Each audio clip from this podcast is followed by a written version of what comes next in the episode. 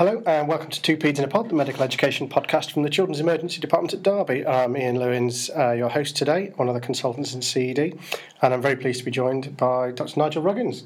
Hello. Good afternoon, Nigel. Hi. And you're a general paediatrician with a respiratory interest. That's right, yeah. So today we're going to talk a bit about wheeze, which is an incredibly common presentation to, to GPs, to ourselves. And when I was thinking about this, I thought, actually, at some point, I'm sure all my kids have wheezed. Yeah. Why, Uh, do, why do kids wheeze then? Well, it's a very common reaction to viral infections and to other uh, stimuluses. What we do know is that um, uh, asthma is a cause of wheeze uh, is prevalent in about 1 in 11 of uh, children, and that, that can appear at any age. But if you look at the preschool child that wheezes, then around a third of children with, that are preschool will wheeze at some stage in their life. So it's incredibly common. And it's, I think it's sort of the second commonest presentation to GPs that, that after fever is, is wheeze. And I think most people feel comfortable in diagnosing something like bronchiolitis. Yep. So you've got baby in winter, hopefully. Well, I've seen my first this week. Yeah, Deeply worried. starting to come. Um, not feeding, wet cough, wheeze, crackles. I think people are comfortable with that.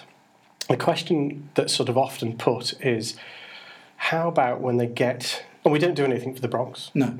but once they sort of get to 13 months, 14 months, 15 months, when do we start to think, where, where does the overlap between sort of viral induced wheeze and bronchiolitis, and, and does it matter? Yeah, well, you're, you're, you're, you're absolutely right in that uh, when you see a classical bronchiolitis in a young baby, it's very easy to recognise and diagnose.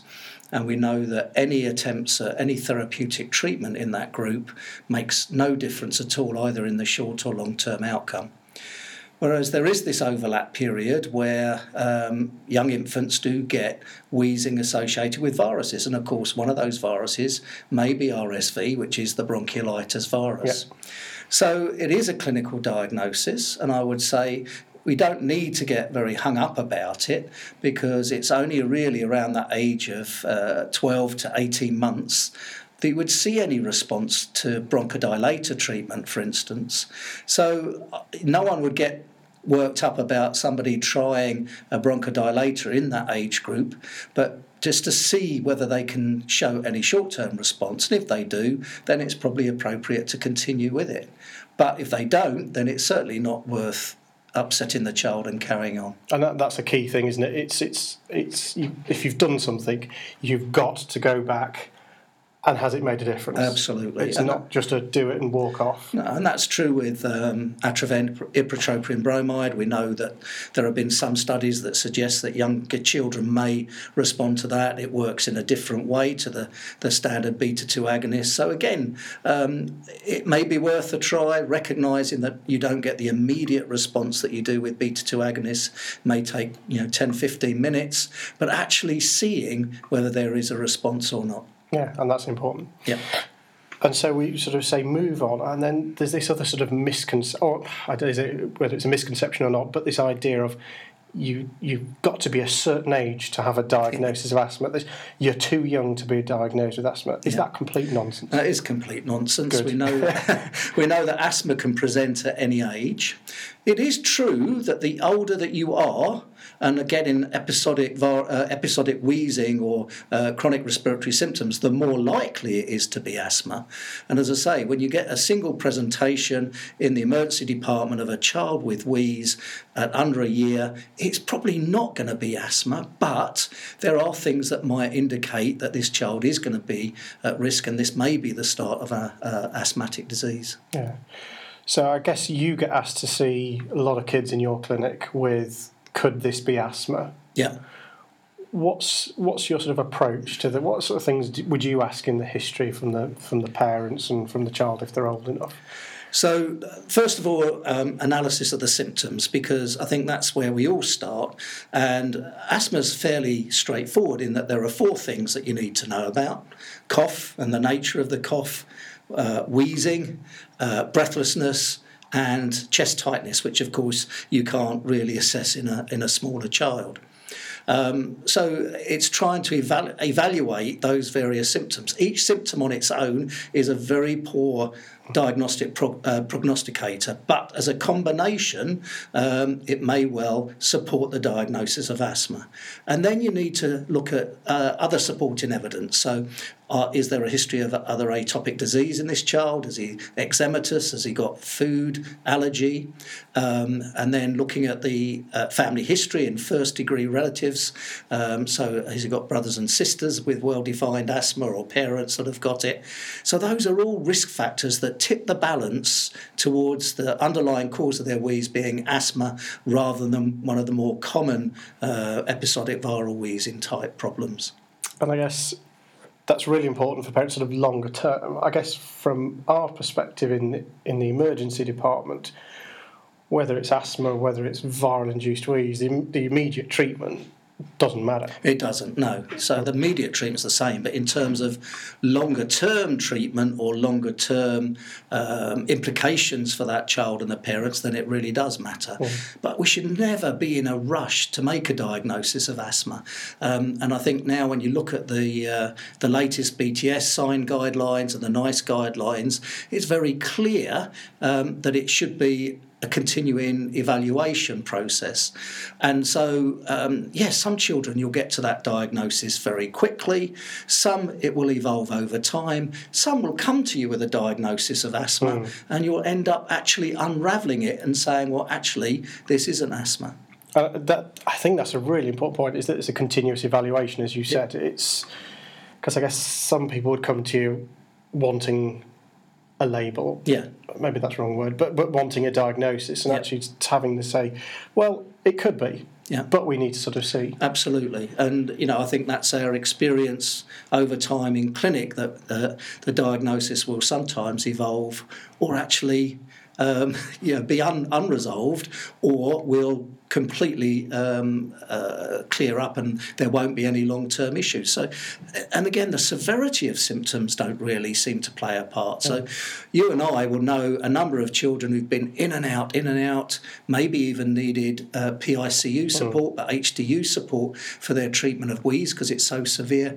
But actually, when you follow those up, if they've not got the chronic symptoms in between, they've not got the strong family history, you may look for atopic features with them You may do other things to exclude other uh, respiratory problems. And if you find none of that, mm. even though they've been so bad as youngsters and toddlers, they actually outgrow that problem. Mm.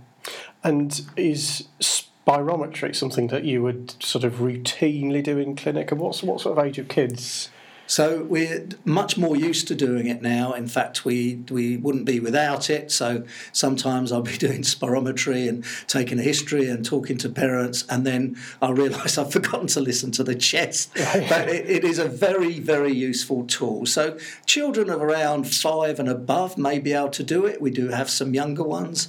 We do have some twelve year olds that don't get the okay. technique. So it is about um, their ability to do it. Um, looking at spirometry is really important to see if there's any evidence of airways obstruction. And if there is, is that airways obstruction reversible with a bronchodilator? And again, the other thing is that we also recognise that asthma is an episodic illness. So it's not about just doing that when they're well, because when they come to you in clinic, they may actually be, be absolutely well, but actually demonstrating the fact that when they're not so well, when they've got chest symptoms, they've got that variability, they've got that abnormality in their spirometry.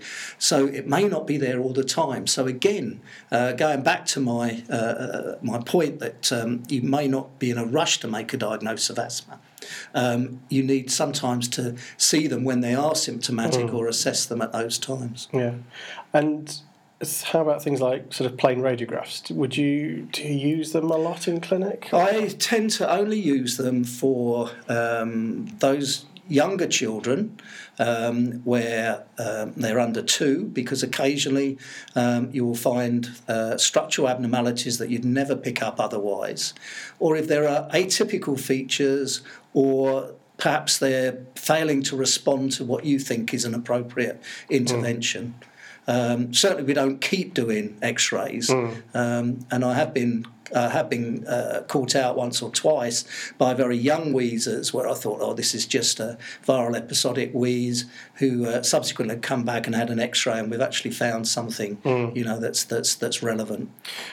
Yeah, because uh, we kind of at some stage I think we got into this mindset of first presentation of wheeze to the emergency department, get a chest X-ray, and I'm not sure why. And I think we've kind of moved away. I think we have moved away, and again, um, one, and again, once you've got a, a diagnosis of asthma, there's certainly no real indication to keep doing X-rays, even if you're, you know, severely symptomatic at the time. So I think that has moved on, and when we've audited our use of X-rays, it's definitely uh, it's definitely much less. Um, so uh, again, um, they have a limited value. Um, I have a low threshold in the very young chesty wheezers, a much higher threshold in older children. Okay. Um, how about the, the happy wheezers?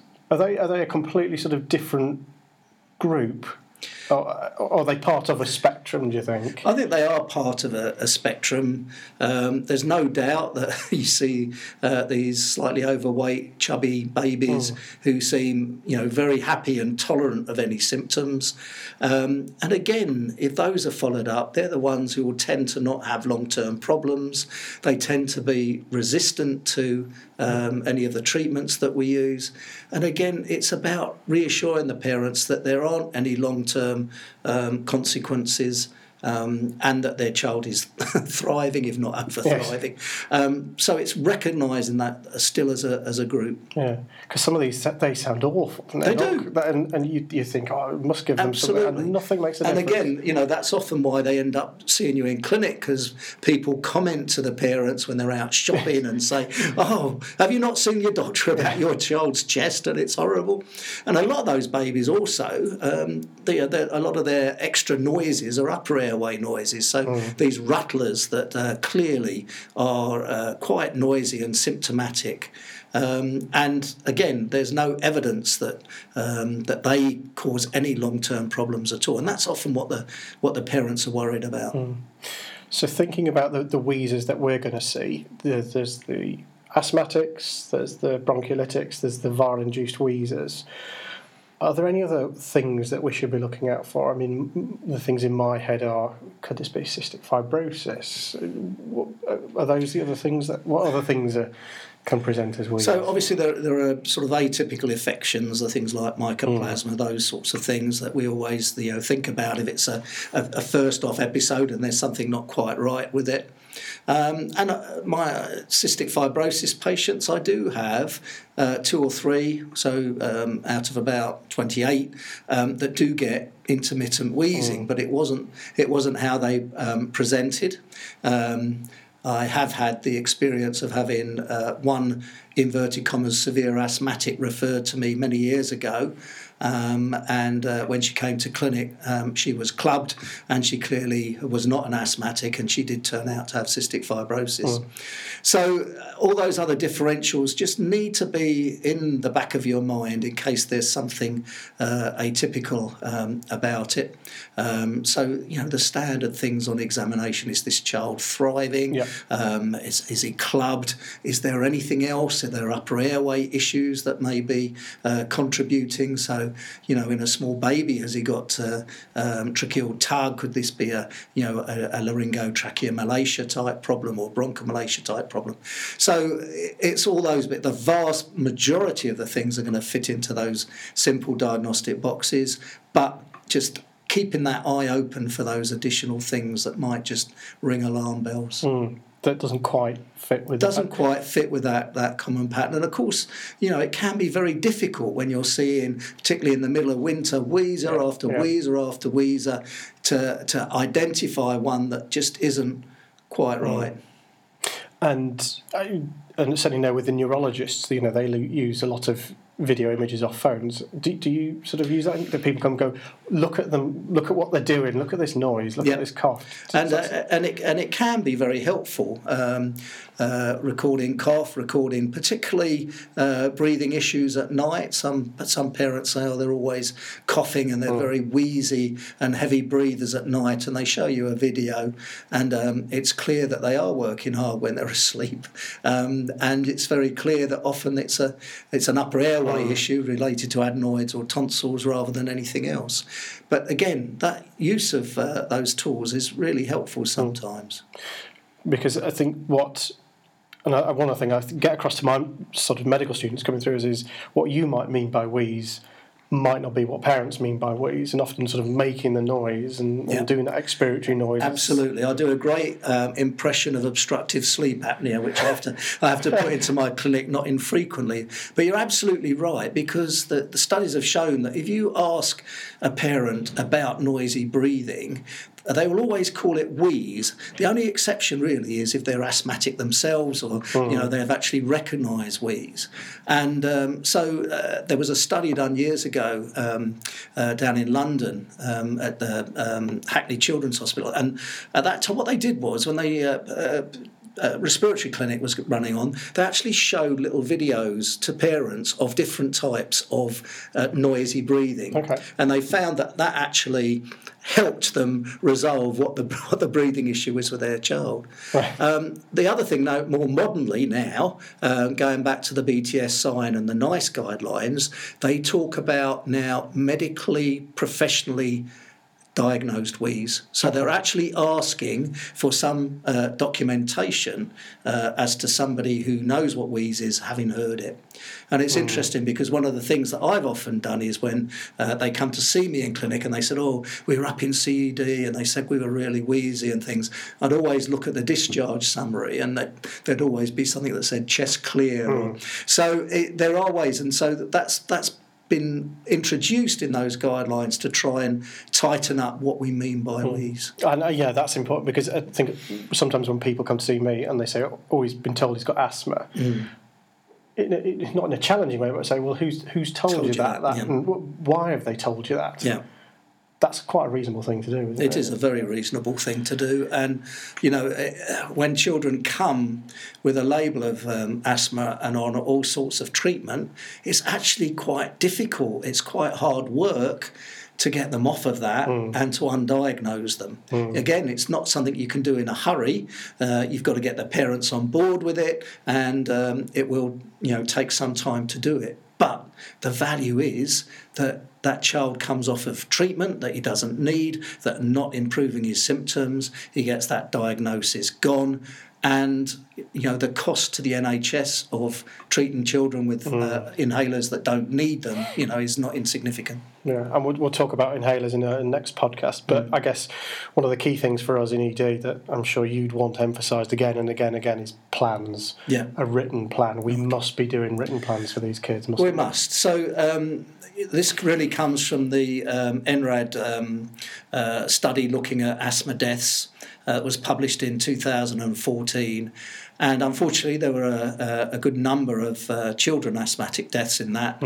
Um, we're still not doing very well with it, but it was highlighted that that, uh, that a very very small proportion of those children actually had a written down asthma plan.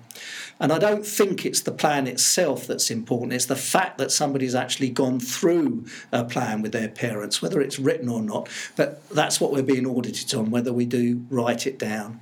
And what we tell parents also is a useful thing to do um, is to actually take a photograph of that plan on their mobile phone Yeah. because they probably won't have the plan with them, but No, they no. almost certainly will have their mobile phone. So they'll have somewhere where they can refer to it. And it's simple things like checking technique Absolutely. and you know say what would you do if you you know and when would you seek advice. Absolutely. Um, and- and so the plans have got much more simple. So in the past, they were very much around peak flows and uh, that sort of thing. We've tried to get rid of that altogether and just to simplify it. So there are there is a, a national asthma campaign plan, which is very good, but we've actually developed one within the um East Midlands uh, Strategic Clinical Network, uh, which has been devised across uh, Leicestershire, Nottinghamshire, Derbyshire, with the input of uh, paediatric nurses and things, just to make it very straightforward and simple.